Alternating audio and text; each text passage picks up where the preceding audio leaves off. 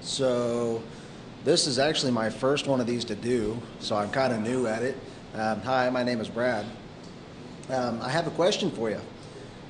Have you ever felt like you're just not enough? Maybe, maybe. Uh, hold on a second, Robin. uh, maybe your vocabulary is not good enough. Maybe you're not smart enough. Maybe you can't speak in public enough. Heads up, I struggle with that one. Um, maybe you're hindered by your family or your location, money situations, uh, appearance, style. Maybe you just don't. Maybe, maybe you're just not tall enough. I told you I'd get there. I told you I'd get there. Maybe you, you feel like your life choices, the sin that you've done, maybe you feel like that keeps you from from going with God. That you're not good enough to to grow. You're not good enough to get past it. Whatever the reason is, we've all gone through it. Uh, I struggled with it this whole last week, trying to prepare for tonight. I, I couldn't get my brain to function. I couldn't put my, my thoughts together. I, I, I just couldn't get the words that I wanted to say. I, I, you ha. I, I, I didn't feel like I was good enough to come and brag on Jesus. What's really cool, though, is that God uses people like this constantly. i am going to give you a, a few uh, examples. Um, in the Old Testament, we're going to go with uh, Exodus 4. And this is, is Moses who is speaking to God. God is, is in the form of a, a fire, a, a, bush burning. And what the, what the conversation is, is God is trying to tell Moses, I'm going to use you. You're going to pull my people out of, out of Egypt. You're going to pull my people out of, uh, out of slavery. And Moses is just hurling these, these excuses as why he's not good enough. But the one that really sticks out to me is uh, in Exodus 4.10, he says, I am slow to speech and, and young. I'm slow to speech. He, he's, he's leaning on the fact that he, he, whether it's a speech impediment, he stutters, he has a lisp, or he just doesn't get up and talk in front of people. He, he's leaning on that. Um, we all know how it works out. He finally gives in and, and, and does what God says to do, which is right. And, and not only does he bring him, bring the people of, of Israel out of, uh, out of slavery and out of Egypt, but he also leads them for an additional 40 years uh, through the wilderness. God took this, this man who couldn't speak, who, who was so timid, and made him that and, and saved his people. Another one uh, from the Old Testament is, is in uh, Judges. It's uh, six Judges six through eight, and that is uh, that's Gideon. Uh, I kind of like Gideon. He's he's uh, not a very big guy. He's, he's kind of young. He's he's the most insignificant person in an insignificant insignificant family in the smallest town of, of Judah. And God, God sends an angel to him and says, You're going to lead an army. whoa, whoa, whoa, whoa, time out. Me? No, no, no, no, not me. I'm not going to. That's not for me. He tests God. He, he, he asks for some signs to make sure that it's real. And finally, uh, okay, God, you're in this. You, you got this. So God's going to use this, this insignificant kid, kid to do this. He, he's not done. Because when, when the army gets formed, God says, no, no, no, no, that's, that's too big. So they, they take away about half of the army. And, and Gideon's kind of a little, a little shaken up, but he, oh, I can do this, I can do this. But God looks down and says, no, no, no, no, no. If you win with that army, then man's going to get the glory and I'm not.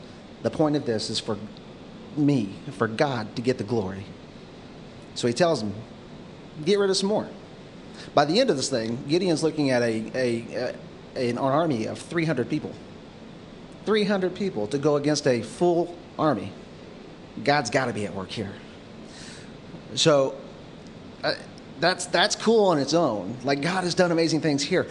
But the way that the, the, the fight takes place, it's not God arming these men with strength and arm, uh, arming these, God, these men with, with uh, swords. He gives them pots and pans and things to break and sticks that are on fire. They, they come in and, and they get above the, their, their enemies the, uh, the, the night before the attack was supposed to happen, and they make this big noise and the, the enemy is all confused and they fight, start fighting themselves, and the battle's won like that. Now, Gideon goes on to be a ruler or a judge for the Israelites for another 40 years. God has taken this, this little kid, this scared little kid, and put him in this position. All right, so let's go to the New Testament. One, one of my favorite uh, uh, passages in the New, New Testament, it's in all the Gospels, but I took the one out of uh, Luke 9, it's 12 through, 7, uh, 12 through 17, and this is Jesus feeding the 5,000. So there's, there's, if you don't know the story, Jesus is up on a mountain, he's, he's teaching people, he's teaching, he's preaching, he's healing, he's busy all day long. And, and everyone's starting to get weary, everyone's starting to get tired. Most of all, people are getting hungry. Um, and the disciples come up and they're worried, they're scared.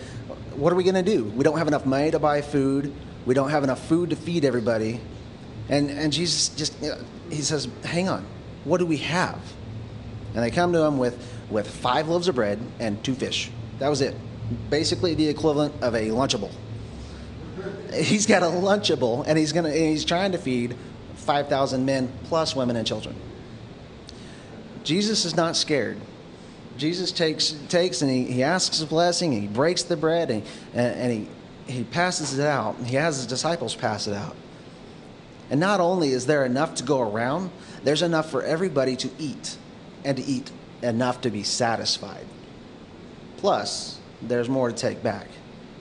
So, so Jesus has taken, taken this little bit of food that wasn't enough and has provided for all these people.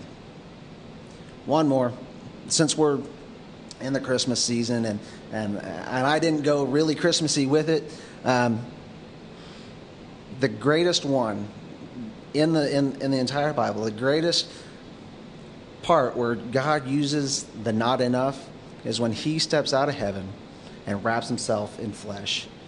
He doesn't wrap himself in kingly adult, you know, honor flesh. No, he, he wraps himself up as a baby. Like was talked about earlier. I mean, what, what can a baby do? They're weak, they're helpless, they're needy.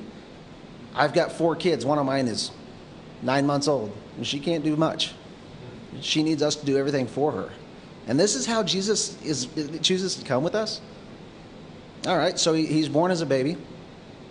He's born in a barn, not even a, a hospital. He's, he's born with the animals. His bed is a manger. It's a food bowl for, for uh, animals.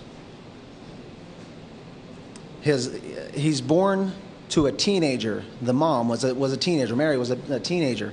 And uh, she was an unwed, pregnant woman. She's automatically labeled as a harlot.